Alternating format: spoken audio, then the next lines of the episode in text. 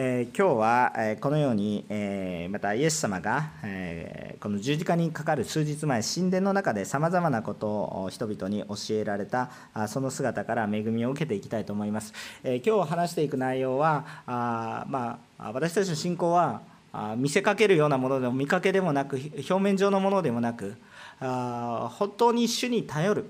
主を愛するっていうことが大切ですよということを分かち合っていきます。また私たちの信仰っていうのは私たち自身の何か努力とかそういうものではなく神様によるものなんだということを分かち合っていきたいと思います、まあ中身が重要ですねっていう話をしたいわけです、え目に見える表面上のことよりも結局中身が重要ですねっていう話を、え今日していきたいとそのように、え願っています、えー今もうさまざまに夏の時期ですから戦争の話や、えまたこの先祖のことのさまざまなこの分かち合いがなされていく、えそのようなことを思うんですけれども、え私たちが覚えたいことは本当の平和っていうのはどういうふうに行われてくるのかって言ったらやっぱりこのイエス様に出会うというこの恵みの中に回復が起こってきます。やっぱり主を信じれば信じるほどそうだなと思います。イエス様を信じてもクリスチャン同士で戦争してるものもってあるじゃないかと思うんですけど実際その裏を見てみると信仰によって戦争してるんじゃなくてむしろ領土領土の争い経済の争いっていうことがよくよく調べてみると結局そうだっていうふうな話です。でも本当に信仰に立って一人一人が信仰に立って歩むのであるならば私たちが本当に変えられていくんだっていうことを思うんですね。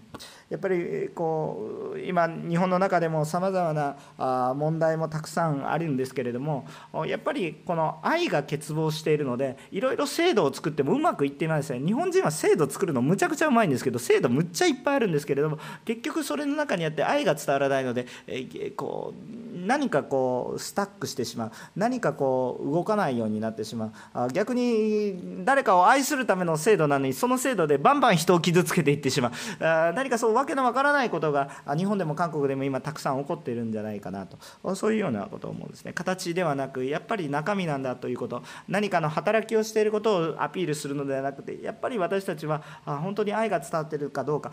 このことをやっぱりいつもちゃんと覚えておかないといけないしその愛が自分にないということそしてやっぱり神様の愛が必要なんだっていうことを見てみると私たちは突然イエス様が必要になります。普段あるあ生きているとイエス様必要ないねって思うかもしれないんですけど本質的なことを見始めると突然行き詰まってイエス様も必要になります。私たち受験勉強のために、え、聖書を読む必要がありますかって言ってその受験勉強に直接ねアブラハムはどこで生まれましたかとか そういう試験は出ないわけですよ。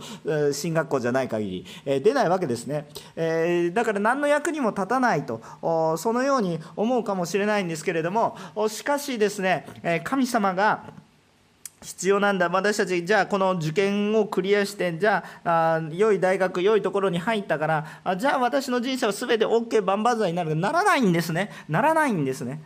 あ昔はそう言ってた人もいますけれども今どうですか？日本でも中国でも韓国でもどうなんですか？あ大学で一番こう自分の学問を極めてはいさあ就職しましょうねって言ったら就職ありません。はい明日からプー太郎プー太郎表現が悪いんですけど何もできません、えー、何をしたらいいか分かりません。私は何のために勉学んできたのか、えーそういうふうになってきた時自分が虚しいとなってきた時に結局どこに私たちの喜びがあるのかそこに突然イエス様があ必要だっていうことが分かるんです。私たち何をしてもですね結局どんな映画を誇ろうとも最終的にはこの死というものを迎えてくる。その前に何があっても虚しいと。でもその虚しさの中でイエス様の命を見るとああ今日の命も生きている意味がある。病であろうが苦しみがあろうがそれでも生きているっていうことに対しての喜びなぜならば新しく私たちは変えられていくしたとえ死んでもまた死と共に歩み続けていくことができるしいずれまたイエス様が来られる時には不思議な体不思議な思いを持って完全にイエス様のようなものとして私たちは新しくされるしその過程の中においても死との喜びがある。だから苦しみでさえも喜びとなるし苦しみでさえも無駄にならないことを知ったらそれは慰めできっと大丈夫じゃなくてその事実を知った瞬間に私たちの人生が変わります。コンプレックスだったことが主の恵みだに変わります。なんだこれはと。状況は変わらないけど何が変わるのか。私たちの内側が変わる。私たちの中身が変わる。そのことによって私たちは神様に豊かな礼拝を捧げていき今日も人を励ましていき、えー、死ぬために一生懸命働かすんじゃなくて死ぬために一生懸命、えー、今の生きてる人生を費やしていくのではなくて生きるために主を永遠の命滅びる命を用いて永遠の命に至る。そのような恵みに私たち一人一人が預かっていく素晴らしさが今日あるんだということなんですね。さあ話したい内容はそういうことなんですがこの聖書の中身を無視するわけにはいけませんので、どういう状況、シチュエーションの中でイエス様が語られているかというと、この神殿にさまざまな人々が集っていました。しかし、その神殿の中では、本来主を求める人たちが集まっているべきですから、主を求めてる、では、主を求める人の態度、仕方、またさまざまなその心の何かこう儀式とか、あこう礼拝の仕方とか、そういうこと、建物の大きさとか、そういうのを超えてですね、本来その人たちが求めているあるべき姿姿っていうものをですねイエス様は回復されようと一生懸命たくさんの話をされるんですね。十字架にかかるその直前に至るまで。最後の最後までずっと語り続けられるわけですよ。時間のある限り。で,、えー、でここでイエス様が言いたいことは一体何かって。人の立派さや人間の力に頼るのではなく立派な建物立派な制度立派なプログラムそういうものに頼るのではなくただ神様に信じ頼ることが信仰ですよということ。ただ神様により頼むこの信仰が一人一人に回復されますようにってそういうことをですね語っているわけです。私たちに真実な主を信じるこの信仰が回復していきますと私たちの中に喜びがたくさん回復されていくことになります。ですから皆さん今日も主に頼る。今日ですね皆さんどういう思いでこう礼拝堂に来られたかどうか分かりませんけれども主を帰る時には主を信じて主を喜びに満たされてああ今日さまざまな問題があっても大丈夫。主が共におられる。私は救われている。私のようなものでも神様の栄光を表していくことができるその確信を持って出ていかれることを信じます。きっとなるだろうじゃなくてそうなります。なぜですか？主が今も共におられるからです。そのことを触れられた方は必ずそうなります、えー3つのポイントでお話をしていきたいと思います。今日3つの話がありましたね。まず前半第1番目の話なんですが、人によるのではなく、神ご自身によってこそ新しい命が生まれますというポイントをお話しします。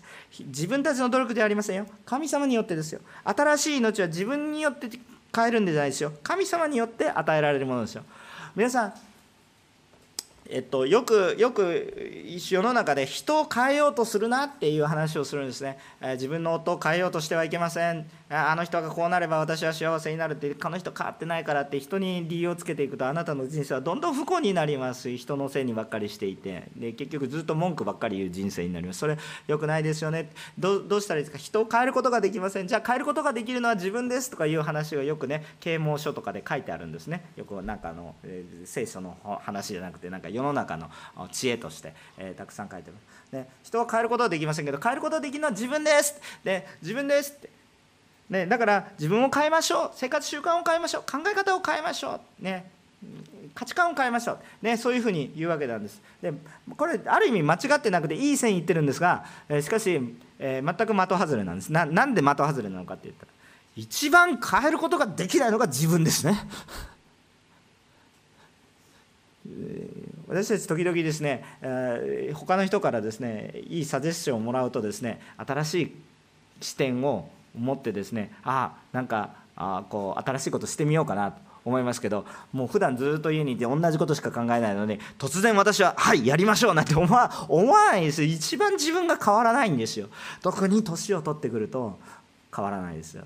でもですね聖書はね全然年を取っても変われるって言ってるのモーセ見てごらんなさい。80歳でもう元気満々。今までのなんかボロボロのじじいだったんですけども今もう元気満々もう。えーと、そのようなふうに主が変えてくださる。そのようなものですね。だから年齢も関係ありません。主に触れられると私たちは変わりますと。そういうことをですね私たちは信じたんですもうもう私はもうダメです。もう自分はもう変わりません。で何もできません。誰聖書はそんなことは言ってないので、えー、おじいさん用いられます。若者も用いられます。年齢関係ありません。男性も用いられます。女性も用いられます。関係ありませんということです。主に触れられるかどうかが一番のポイントです。主によって新しい命が生まれるんだということなんですね。じゃあそんな話してんのかっていうとここに35節から37節に書いてあるんですね。イエスは宮で教えていた時にこう言われた。どうして立法学者はキリストをダビデの子だと言うんですか？予備知識がないからなんでこんなこと言われても予備知識がないと何の話かわからないんですね。長い話を短くしたいと思います、えーえー、救いのキリストっていうのはですねイエス様の名前ではないんですね。キリストっていうのは一つの称号なんですね。救い主っていう称号なんですね、えー、ヘブル語で言うとメシアという言葉になります。どっかで聞いたことあるかもしれませんね。メシアねなんか食べ物屋ではありません。メシメシア、まあ、食べ物屋もある意味救いですけど。そういうまあそうそうどうでもいいことはいいんです。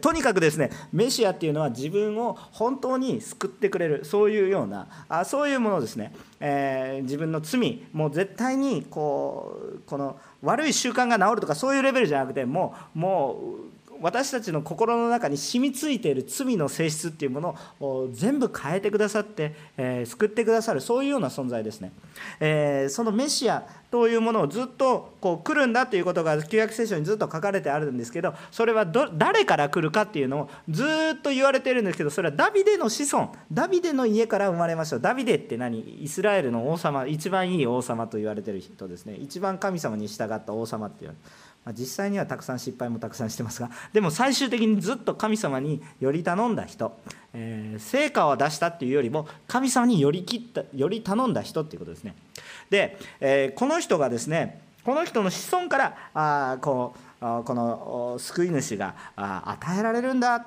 救世主が与えられるんだということが聖書に約束されているわけですよ。で事実またこのイエス・キリストも、え福音書を見てみるとマタイの福音書やルカの福音書を見ると系図が2つあって系図って家系が2つあってそれはそうですよね。お父さん側とお母さんがそれは2つあるわけですよ。ちょっと差があるわけですけどやっぱりダビデにつながってるんですね。どちらもダビデ。でえちなみにイエス様のお父さんはヨセフと言われていますが別にヨセフではありませんからちょっとこのところはまた別のメッセージになりますので、えイエス様はそういうものですけれども一応ヨセフも育ての親子供人間イエスの育ての親にはなるんですけれどもこのヨセフの家系もちゃんとダビデの子孫ということになります。ですから、えー、ちゃんとダビデの子孫ではあるんですがあるんですがなんでじゃあイエス様はこのようにどうして立法学者はキリストダビデの子だというのですか？って、まあ、このことに対しての答えはイエス様は直接的には言わないんですけれどもダビデ自身がどう言っていたかっていう話をします。でここで36節37節が出てくるんですがダビデ自身が精霊によってこう言っています。主は私の主に言われた。あなたは私の右の座についていなさい。私があなたの敵をあなたの足台とするまでダビデ自身がキリストを主と呼んでいるのにどうしてキリストがダビデの子なのでしょう、えー、大勢の群衆がイエスのことを言われることを喜んで聞いていた。これねやっぱり歴史的な背景がちょっと分かってないとちょっと分かりにくいんですけどユダヤ人にとってはすごくビンビンくるあそういう話なんですよ。どういうことか、えこれはですねこの死の救いは何か血統によって遺伝によって人間によって生み出されるものではありませんよ。ということです、えー、主を導くその話ちょっとユダヤ的な話をするとあリーダーが出てくる部族があるんです。何族ですか？何族ですかって。宗教的リーダーが出てくる部族があるんですよ。レビ族っていう部族があるんですよ。それは12部族あってね。イスラエルの中に12部族あって。モーセはモーセっていう巨頭がいるんですけれどもこの人レビ族でアロンっていう巨頭がいてこの人もレビ族で導いていくレビ族っていうねで礼拝のことをする人たちはこのレビ族から選ぶ。つまりなんか牧師とかですね伝道師とかそういうふうな言われる人はレビ族なんだみたいな感じのねねそういうふうなところがあったわけですよ。全然私は違います完全な違法人ですね。まあ、なんか日本人っぽくない顔してますけど日本人です。まあそのまあ、でもですねそういうふうなさまざまな部族があったわけなんですけれどもそれを超えてですねイエス様はそのような人々を導く立場なんだけれどもレビ族じゃないですユダ族なんですよね。で、えまた、え王様が出てくる家系があるんですそれがダビデの家系ですダビデの家系だから王族王族はダビデの家系です。えー、だからあのこの列王記とか歴代史とか歴史を読っていく時にこの王様じゃない家系が王様になろうとしてそれが本当に神様がこうとどめられていくっていう歴史がバーッと見えていきます。まあでもその家系の人も大概なんですけれどもだから国が一回滅びますがでも国が滅びても王様は王様でえそして、えー、イエス様が本当の王様として来られるんだ。ということを言ってるんですがじゃあダビデの家系だったら誰でもいいのかってそういうことじゃないんですよね。じゃ誰がダビデの家系から王様を起こすって決めたんですかって言ったらそれがもうそもそも神様であってえー、ダビデの家系だからあなたは選ばれました。そうじゃないとか言って。だから人間があ分かるそのようなレベルの中で、えー、救いっていうものが起こってくるんじゃなくてそのシステム自体もそもそも神様が作ったもので神様によって人は救われるし神様によって私たちは救い主だと分かりますよということを言いたいんです。でも神様自身がした約束はちゃんと守られますけどもでもそれを私たちが守っていたから救い主が来たとかそういうことじゃなくてまず神様ですよっていうことを言いたいわけです。だからこれねちょっと私たちの状況にして分かりにくいと思うんですよ。だからユダヤ人じゃないですし皆さんユダヤ人じゃないでしょう。私ユダヤ人の血を引いてるっていう人はですねぜひですねたくさんユダヤ人の習慣を教えてください。そうすると私の聖書の理解もっと広がりますので。私ユダヤ人じゃないのでユダヤの習慣分かんないので聖書の見方が浅いですよ、まあ、皆さんも同じかもしれませんが。でもですねユダヤ人だから分かる話をでも私はユダヤ人なんだからちょっと私たちに分かるように話したいと思います。私たちクリスチャンホームの出身だからって良いクリスチャンになるわけではありません。牧師や伝道師や宣教師の子供だからって素晴らしいクリスチャンになるわけじゃないでしょ。血統によって生まれてくるわけじゃないでしょっていう話です。良い環境があればクリスチャンになりますか？良い霊的な環境にあってグレるやついっぱいいてですね。牧師の息子なんていうのが一番洗礼を受けなくてですね。いやまあそういうそんなこともないんですけどそんなレッテル貼る必要もないんですけど経験上そういうことも多いかなみたいな感じを思いますね。でそのようなことがあるんです。逆に悪い環境だからクリスチャンになれませんか？私は世の吹きだめみたいなところで生まれ私のようなものは愛される資格がありません。だからクリスチャンになりませんか？人のために、えー、こう良い働きができます。そんなこともないということです。主が触れられればお金持ちであろうが貧乏であろうが用いるものは用いられる？人に励ましを与えることができる？それは自分たちが今まで何をしてきたか今何をしようとしているかを超えて主が触れられるならば主のものになるということです。救いは主から始まっていることなんだということです。だからこのことをもっとね深く考えていくと自分の属してる教会が何か素晴らしい働きをあの自分の属してる共同体愛することは間違っていないんですけれども間違っていなくて良いことなんですけれども。はい。私はおんぬり教会あのラブソーナでやってるおんぬり教会だから私もいいクリスチャンそんなバカなことはないということですよ。私は良い教会に属してるからいいクリスチャンなんじゃなくて良い家にいるから私はいい子なんじゃなくてイエス様に触れられるから良い働きができるように変えられていくっていうことです。だからそう考えると、まあ、教会を愛していくことっていうのは大切なことなんですけどでもなんかことさらに自分たちの教団だけが自分たちの教派だけがってこうそんな虚しくなるでしょ。そうじゃなくて今日みんなと共に主の愛があふれてるからさらに愛があふれていく。そういうことですよね。他の教会がすごく成長していってあの教会よりもうちが教会が大丈夫。そんな競争する必要ないです。女女女あそこに祝福があったらここにも祝福がある。アーメン。むしろ力を合わせていきましょう。手伝いますよぐらいな感じ。教えてくださいぐらいな感じ。いがみ合うことが難しい。教会の中でもですねそういう感じです。次世代の働きもいっぱいあるんです。プチパップスもあればパップスもあるし中高生もあるし青年部だってあるわけですよ。いやいやプチパップスはすごいみんなから愛されていっぱい物もらうのに青年部はいつも何ももらえませんとか言ってそそんなことでねそんなことでどうこう言う必要はないですよ。主からまず恵みがあふれていくとそこに豊かに愛があふれていくんですよね、えー、だからですね、えー、教会文化で人が救われるわけではありません。誰か人によって救われるわけではないです。ああの先生のメッセージは素晴らしい。この先生のメッセージは素晴らしい。この先生のメッセージはつまらんから恵みがない。それも虚しいよっていう話ですよ。もう比べる必要はないとか言いながら私このパワーウェブで友人を呼んでね、えー、こう昔からの信仰の友の友人を呼んで素晴らしいメッセージするものすごい聞きやすいメッセージ私のメッセージよりはるかに素晴らしいなと思うメッセージするですものすごい涙。でああこのメッセージ聞いてああ本当に素晴らしいな。私もそんなメッセージ短く分かりやすく面白くそして恵み豊かなメッセージ。できないんですよね。私できないですだから私もパワーウェーブのメッセージねあの東京とか大阪に行ってするんですよ。もう最初みんな寝てるんですよ。お寝ろ寝ろみたいな感じです。つまんないつまんない話ばっかりするんです。よ私はそのつまんない話ものすごく恵まれて一人だけ恵まれて。でもあのそのもう中高生にはつまんないんですよ。ところが長い話をした最後にはもうみんな目がさんさんになって喜んで献身者や洗礼者が生まれてきた。もうこれは素晴らしいことです。それは牧師のメッセージが楽しいからですか。ら多分つまんなかったと思うんですね。でも精霊様が働かれました。不思議なことです。早く終わらなさないといけないですね。でで人や文化や働きでもなく本当に私たちを救うのはこの世界自体を作られ私たちを救われるこの方を求めましょう。この方を誇りましょう。それが重要です。教会の文化こういうものが重要なんじゃなくてその文化すらも作り出していかれる方を私たちはまず見ましょうよっていうことです。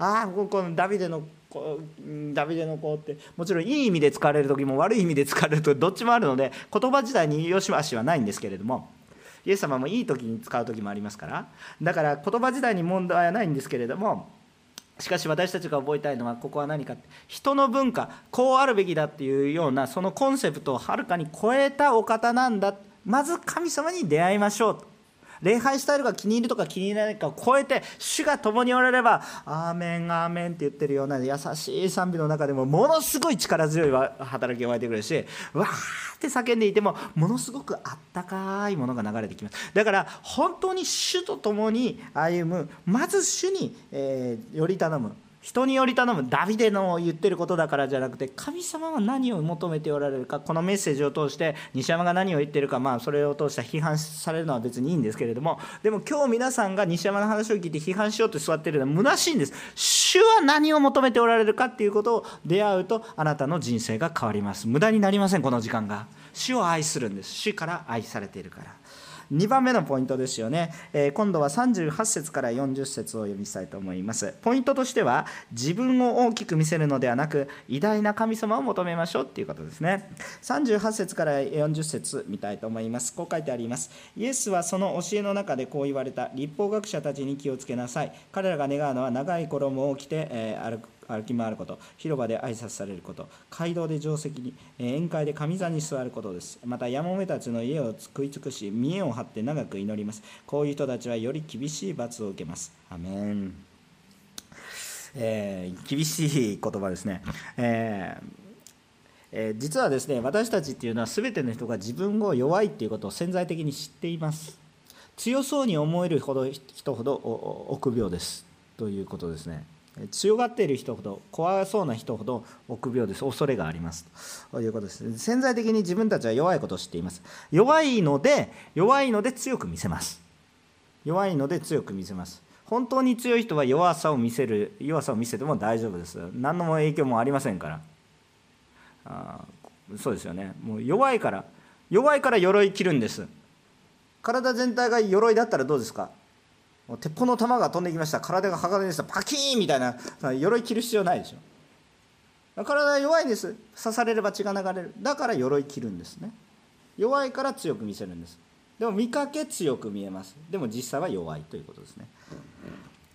したがって私たちは自分が何かその防具を身につけることができるようになるともしくは何かを防ぐことができる力を得ていくとどうなりますかって言ったら大きく見せます。自分を大きく見せようとします。私は偉大ですよ。大きく見せます、えー、基本的に権力者の家は何ですか？大きいですね。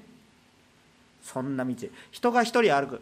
あ あまり具体的な批判するとよくないですけどあある場所に行くとですね私も日本のある場所に行くとこれ誰かのために作った人が一人歩くためには必要ないよねとか思うような広さがブワーンってあるブワーンってあるなんだこれやみたいな広さがある。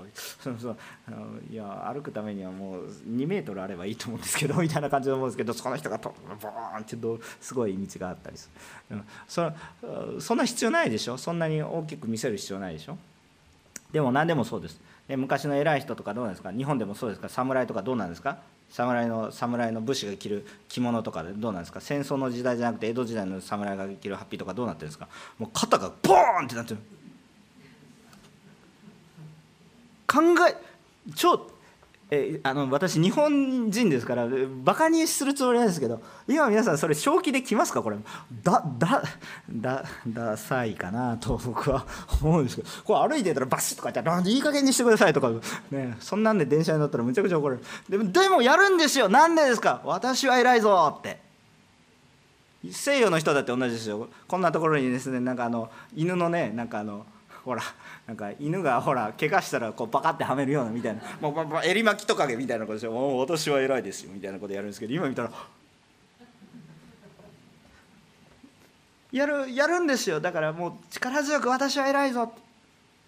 昔教会でも起こりました。教会の中でもね牧師とかがですね、えー、なんか神父さんとかですね、まあ、こうなんかもうこんこんなこんなのとかまあいやいやちょちょ後で怒られそうです。これ放送に載ってますので。で、えー、っとそういうようなことをしてですねバッてやる。でももともとはそういう思いじゃなかったんです。実は謙遜な思いからあったんです。教会の中でもなぜがんを着ますか。私ではなく神様が現れますように。ところがだんだんだんだん変わってきてですねそのガウンって普通着ないようなものですからですね。だんだんだんだん豪華になってきてですねわっはっはみたいな感じでどんどんどんどんガウンがでかくなるんですね。意味ないよねっていう。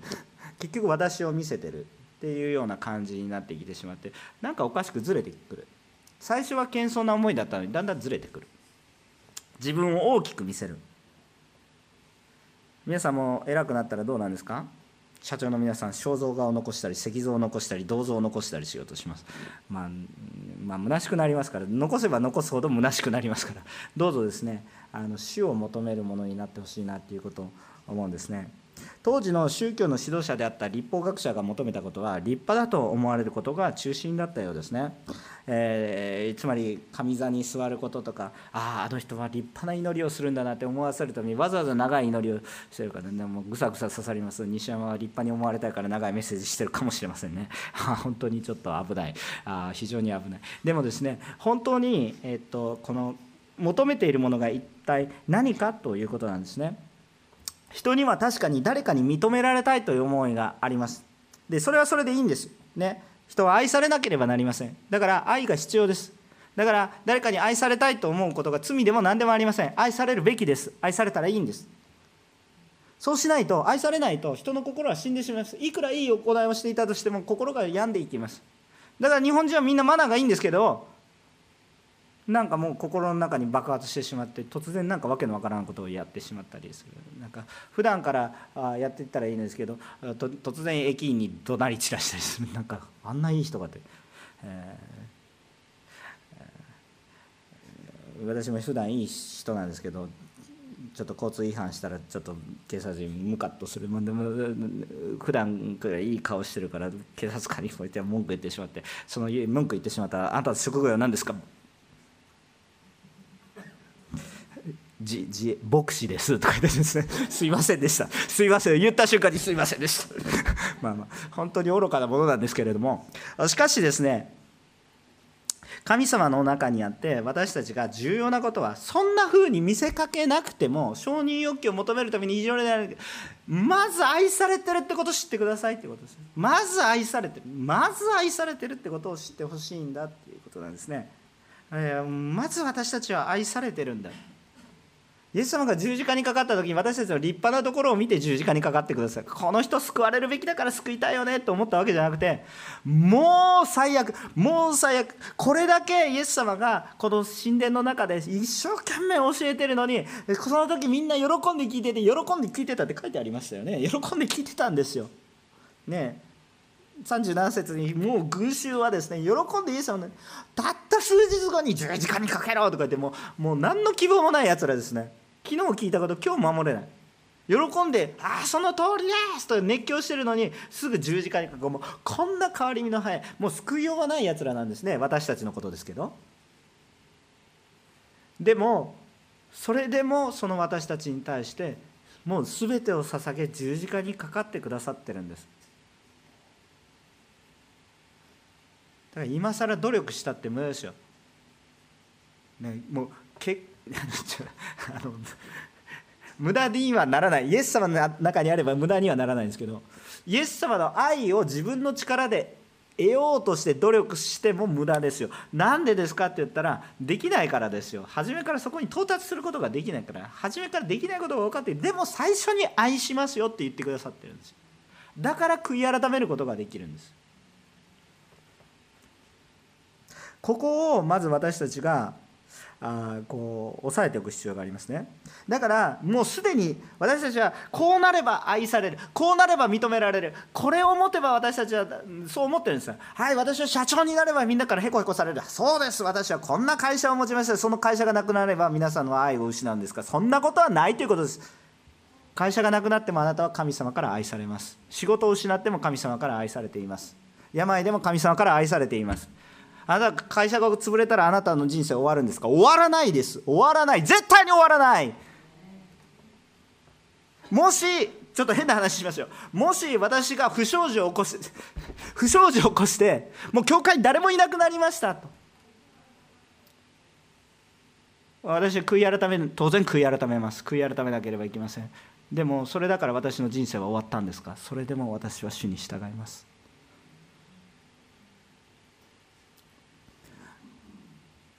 完全にし何かをしてるから今日たくさんの人が集まってるから私は偉い先生なんですけど全然偉くないんですけど。何にプライドを持つのかもう虚しくなるわけですよ。人が多く集まってるからいい教会でもありません。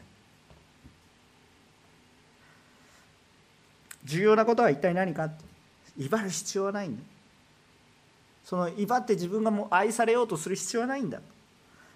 主によって従順に仕えると自然に尊敬されます。家族の中で私は親だ私は父親だ。ってまあ私が親ですから父親ですからね。こうやって言い張ってですね。ほら私の言うことが聞けばバシバシバシバシってやる必要はないですよ。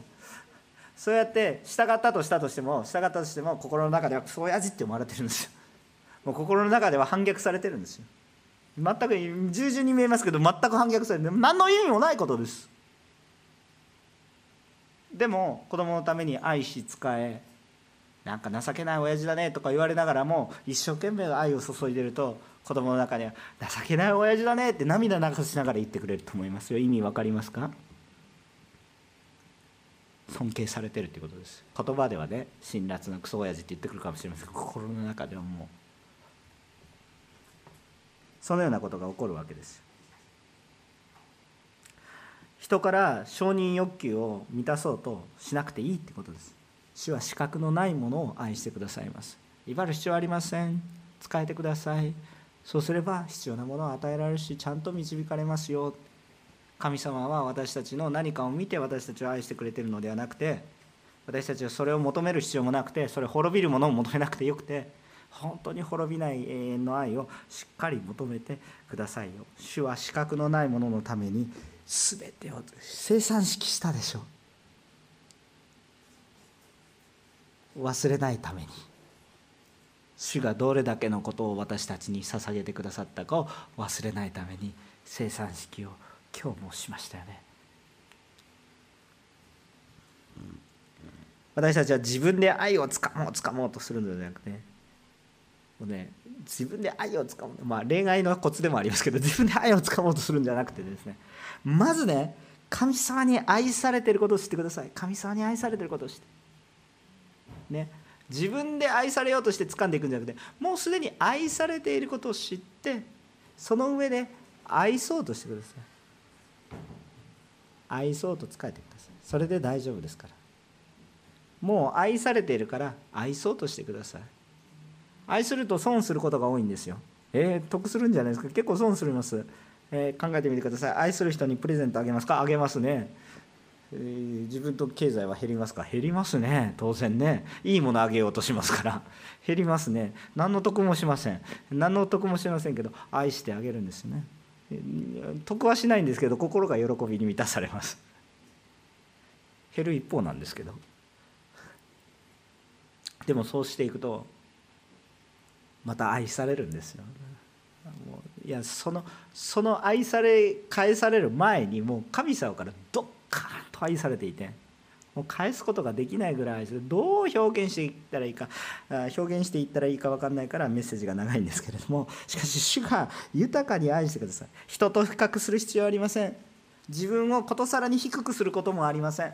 ね、自分を卑下する必要もありません。なんか高くしないようにしなさいって言われたら自分をとにかく低くしようともうあ土下座いつも土下座。そんなことする必要はありません。神様はそんなことを望んでおられるわけで低くする必要もあり、えこうことさらに必要以上に低くする必要もありません。あでも自分を高める必要もありません。どうしたらいいんですか？正しを求めましょう。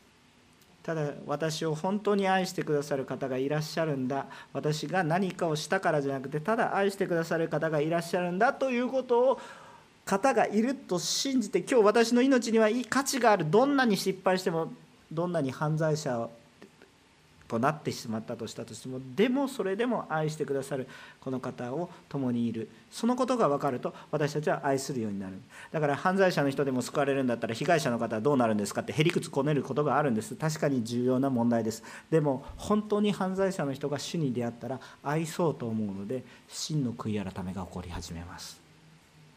だから被害者の方に愛を注いでいくようになります。そんなことはイエス様の愛も知らないのでそういうことを言ってるんです。被害者の方も実はイエス様に対してはものすごいとんでもない加害者なんです。私たちは正しいという思いから出てくる。でももちろん被害者の心も共に歩んでいきますよ。でも主に触れられたら吹っ飛びますっていうことなんです全部。次元の違う愛を受けてるんだということをまず知ってください。そこから始まります。あるクリスチャンの被害者が自分の子供を殺された加害者に対してあなたを許しますというような放送が本当にアメリカでもたくさん流れたんですけどなんでそんな告白ができるんですか？なんでそんな告白ができるんですか？ちょっと人間の理解を超えてますけどでもそれでも愛されているんだっていうことから離れなかったからですねどうぞ私たち自分が挫折時には頭がて天狗になってしまってもうなんかわけのわからんものになってしまって威張り散らそうとするような時も気をつけてくださいね。ということですね。さあ3番目です最後ですね。全て知っておられる主に信頼し続きましょう。41節から44節です、えそれからイエスは献金箱に向かい側に座り、え群衆がお金を献金箱に投げ入れる様子を見ておられた、えー、多くの金持ちがたくさん投げ入れていた、えー、そこに一人の貧しい山目が来てレプタ銅貨2枚を投げ入れた。それは1コドラントにあたる。イエスは弟子たちを呼んで言われた。誠にあなた方に言います。この貧しいヤモメは献金箱に投げ入れている人々の中で誰よりも多くを投げ入れました。皆は有り余る中から投げ入れたのにこの人は乏しい中から持っているものの全てを生きる手立ての全てを投げ入れたのですから。あいうことです。さあレプタ今の通貨ではありません、えー、これはですね注釈が書いてあります、えー、聖書によってですけれども、えー、まああまあ最小単位のですね、えー、のどうかだというふうな注釈が書かれてあるんですけど。まあ私たちもちょっと私たちの生活に考えてみると日本で生活していたどうかって何円ですか？10円ですね。で正確な単位は違いますけど結局やっぱり物の価値って大体それに比例していやそんなことないですよ。1万円札は紙ですよとか言われたらちょっとうってなるんですけど貨幣ね。貨幣の話ね。だからあの銅銅は結構いっぱいあるわけですよ。まあ重要なものですけどいっぱいある。だから安いものに使われます。ね。韓国で言ったらシボンですね。1円ぐらいになるわけですけど 最近もっと小さくなって今度はおもちゃみたいになりましたけど、まあ、最近シボン見たことないんですけど最近見たことは、まあ、まあどうでもいいんです。それ韓国の人は分かる。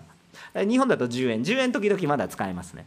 で10円10円。それぐらいの感覚で捉えていくと正確ではないですけど感覚としては捉えやすい。ほぼそんなに間違ってない理解になると思います。でえっと要するに、まあ、20円捧げたあと考えましょう。ね、なんとなくもうちょっと価値は小さかった可能性がありますけど20円まあ分かりやすい、まあ、非常にそれが全てだって言われる人がどれぐらいの人生を歩んでいるかっていうのが分かりますよね。20円が生きる全て。生きられないでしょ生きられない。でもでもそれを惜しむのことなく捧げたんですよね。これは献金の話ですか？今日献金の話をし,、まあ、してもいいんですけど別にする必要はないなと思っていて、えっと、このこのイエス様はこの2レプタ捧げた貧しいやもめに注目されたんですねで,、えー、でこの彼女はこう神様がこの彼女が何をしたかっていうのをよく知ってくださっていたんですね彼女が何をしたか神様が。でそれはいやいや2レプタ捧げたそうそうそれはそうなんですけど外から見える部分はそういうことです。で外から見える金金額としてはもうちょっともうこのあの小さい子供が捧げるか捧げないかそうそういうようなレベルの話でもうもうこうあんまり価値がありませんね。金額的にも価値がないですし。そんなこうあんまり意味のない捧げ物ですよね。何何か変えるわけでもないし何か人を助けられることでもないし。でそういうものですよ。でも神様はそれを見て大きな捧げ物だちゃんと見ていたんです。この貧しいやもめはまあ、こう当時やもめっていうと未亡人ですよね。だからご主人がいなくなってしまってる。つまり、えー、と今でも大変だと思いますけれども当時はもう生きる術がないんですよ。だからそういう生き方なんですけれどもしかしその貧しい後見人もいない。その中でも彼女は何をしたか。それでも主を愛したってことです。だから捧げずにはいられなかった。私は何にもできないけど何にもできないことはない。できることがあるって。目の前には2レプタあるっていう話なんです。じゃあどうするかって考えた時に神様の喜ばれることは何だろうか。私に今できることはこれですって言って捧げてるんで。いやもうこれしかないからしませんじゃなくてそれでも捧げます。捧げた。神様はそれを見るんです。それを神様が見逃すはずがないんです。みんな無視してるのにみんなあたくさん持ってるけどあ余ったからあげますとか今日は余裕があるからたくさんあげます。でもまあもうしんどい時はやりませんとかそういうふうにみんななんかもうなんか捧げたくないけど捧げますみたいな感じで捧げてる。なんかみんな周りが捧げてるから捧げたくないけど捧げますもうでもちょっと人前があるからこんな大きなお金捧げます私は私はいいクリスチャンですよみたいな感じ。あしっかり捧げたくないけどねみたいなで捧げてるんですでもそんな感じのことも神様は知ってますと全部知ってますその献金額によって神様は心を見てないでダイレクトに知ってますと。どこでどうお金を稼ぎどういうもので捧げているかどういう思いでそれ全部知った上で神様はそれを受け取りになられていますよ。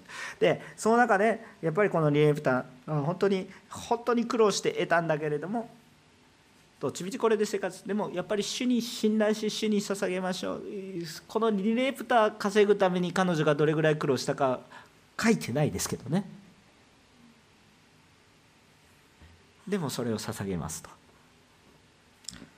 で人は献金額を見ます。で,、えっと、で確かに多額の献金をすることも信仰が必要になります。だから大きく捧げることを人をバカにしてるわけではありません。それはそれでちゃんと神様が信仰を持って捧げてる人をちゃんと見ておられます。でもそれは信仰を見られてるっていうことはいつも忘れないでくださいね。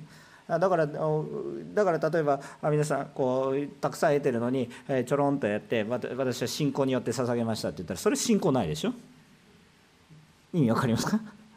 いやだからこれはこれはその意味がない。やっぱり私たちは主を愛するかどうかっていうところでやってるか。自分を高めるために捧げているのでもなく神様を愛するがゆえに今行いがなされていますかっていうことです。主を愛するがゆえになすと私たちは使えるようになります。捧げるようになります。だって愛するんだから愛されようとすると偉そうに振る舞いますけども。愛するためにするんですからそれは使えるものになります。いやもうすでに愛されてるんだから。でも日本人これ分からない話ではないんですよ。皆さんがものすごくものすごくいいものもらうとそれ腐ってしまうものだったらあこんないいものみんなに分け与えましょうっておすそ分けの文化あるでしょ？ないですか？最近は。もう全部自分のものにしますか？腐っても自分のものにしますか？まあ最近そういう人もいるかもしれませんけど。伝統的にはあんまりそうじゃなくてもういいものもらったらおとんでもいいものとってもいいものだからあなたもお食べあなたもお食べみたいなアンパンマンみたいなことし始めると思うんですけど とおそらく私たちも有り余るぐらい愛されるとそうなんです。私たちも有り余るぐらいに神様から恵みを受けています。でそのことが分かってくるとああなたもこうともこそういうふうな思いが湧いてくるわけですよね。だから神様を愛するがゆえに全てのことがなされているかということを気にしてほしいと思うんです。でもこの話をするとドキッとしませんか？皆さんドキッとしないといけないですよ。ああそうですね。アーメン私は大丈夫そうですって思ってる人は一番ドキッとしないといけないんですよね。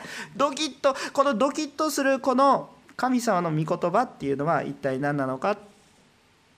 それはですねこのドキッとした方が神様は正解でドキッとさせるために神様これを言ってるんです。ああもう一度確認してみるんです。で自分の動機が確認されて何か間違っていたっていうことがあった時にですね今落胆する必要はありません。ああ私は心から死に愛して礼拝を捧げていないから明日から礼拝来ないで送りますって。そういうことじゃないんです。今日ドキッとしたならばどういうことを言ってくださるのかっていうとそれは主が語りかけてくださっているっていうことです。つまりあなたは今愛されてるってことです。親が何かをできない子がいて「あこれ注意しなさいよ」って言われたらドキッとします。だからもう親から離れるんじゃなくて「あ私こう親はなどういう思いでこの子を注意してるんですか？愛してるよってことですよね。立派に育ってほしいよねって思ってるからだから注意しますよね。でも注意されてドキッとするからもうやりませんじゃなくて「ああ注意します。これからはもっと」私たちが100もできていないことを100も承知して神様は言ってくださってるんです。だから当然私たちも時々じゃなくて結構な割合でああこう一生懸命奉仕して俺はよく使えたなみたいな感じで思ってる時があるんです。ああしかしですねこの御言葉を見るとドキッとするんですよ。全然自分の全て捧げてないなってドキッとする。だから私は礼拝者じゃない。そんなことはないんです。今この言葉がかけられているっていう状況の中で神様を愛したいと思うようになれればそれだけで十分なんです。私たちがあそれだけで十分と言いまずまずそれを知りましょう。まず私たちがそのことを気づかせてくださったことを通してああ私の力ではできないけど神様悔い改めさせてください。私はどのようにしたらもっと死を愛することができますかって言った時はいあなたには手がありますねみたいな感じで教えてくれるわけですよ。それを捧げたりなんかもう捧げることができないけれどもどうしたらいいですか？じゃああなたの捧げられるこれをだと捧げてくれるでしょうって教えてくれます。神様神様をまず求め神様をまずできることから始めてみてください。多くのことができてないと自分を必要以上に卑下することはありません。神様が今声をかけてくださってるんですから。今小さな一歩を歩もうとしてその一歩が小さいからって言って神様バカにするんですか。2レプタ捧げた女性でさえバカにしないのに私たちが今何もできていないけれども全く後ろ向きの人生なんだけれども少しでももうちょっとしかできないんだけれどもちょっとでも向こうとしてる人神様がそんなけなげな努力をしてる人をですねはい2レプタ程度ですねってするような方ではないでしょ？だから私たちが信仰の中で傲慢の中にあるけれどもなんか傲慢じゃないかな。でもちょっとでも主の前に行こうとしている人をはいまだまだ傲慢な部分が多いからあなたはダメですって切りますか？そんなことしないわけですよ。ちょっとでも悔い改めようとしてる人そうですって励ますんですよね。だから悔い改めることができるんですよね。悔い改めは必要ですよ。今心から主に向かおうとしているならばその礼拝を神様が喜んでおられます。今日皆さんの礼拝は神様を礼拝していますか？それともなんか苦虫を詰めてまあまあやるべきことをやってます。という感じになっていますか？全然違いますよ。ということです。今日も私たちに声をかけてくださっています。私たちが立派なことをしてるか知ってないかそういうことによらずに全てを知ってくださっている神様を信頼してください。全てを知って周りからどう見られようと関係ないでしょ？周りからどう見られようか関係ないですよ主は全てを知っておられる。のでこの方に委ねてやってください。理解されない教会であっても理解されない時々牧師であっても理解されない時あるんですけどでも主にあってちゃんと主は知ってくださっていますから主に信頼してやっていく。そうすれば主は惜しみない愛を注いでくださっていることを私たちの中に回復していきます。最後結論的な話です。キャンプの中で東京のキャンプの中でザーカイの話をしたんです。ザーカイっていう人はコンプレックスの塊でした。自分は何かをして人から承認欲求を得ようとしました。人から嫌われ者の仕方をしていてコンプレックスがいっぱいあるからででも人を騙す。でもけれども財力は蓄えて私はもう立派なんだと。もうみんなからバカにされたけど私は立派なんだ。そうやってやりました。はい自分は認められようとしました。頑張りました。見栄を張っていました。背も低かったんですけどはい私は大きいですとしていたんです。しかしイエス様に声をかけられました。そこで変わりました。ザーカイは今まで人から得ていた搾取していたものを用いて人にこう捧げるようになりました。用いて自分のよりどころにしていたお金を貯めてこれがあるから私は人に認められられるんだと思っていたものを全部むしろ使っていってどんどん出していってこれがなくなっても私は今日主に愛されている。私は主に愛し人を愛していくんだ。今までは人から奪っていって私が幸せであればいい。けれども私が少し苦労してもああ本当に神様の愛がこの愛が伝わっていってほしいと思って生き方が変えられました、えー、この自分の頼りにしていたお金を貯めていくのではなくそのお金を使って神様を頼ってこの頼りにしていたお金を使って主を向いている。私たちのこの人生今日与えられてるあ今日の私の今生きてる健康私の思いこれが大切なんだ私は私で大丈夫なんだこれのために私は人が多少苦労したってまず私なんだっていうところじゃなくてもうすでに愛されてるあなたは大丈夫だ。だから今日私の人生を使ってこの喜びを伝えていく皆様になるぐらい神様から愛されていることを豊かに祝福したいと思います。私たちも見栄を張らずに主を愛しましょう。お祈りをしたいと思います。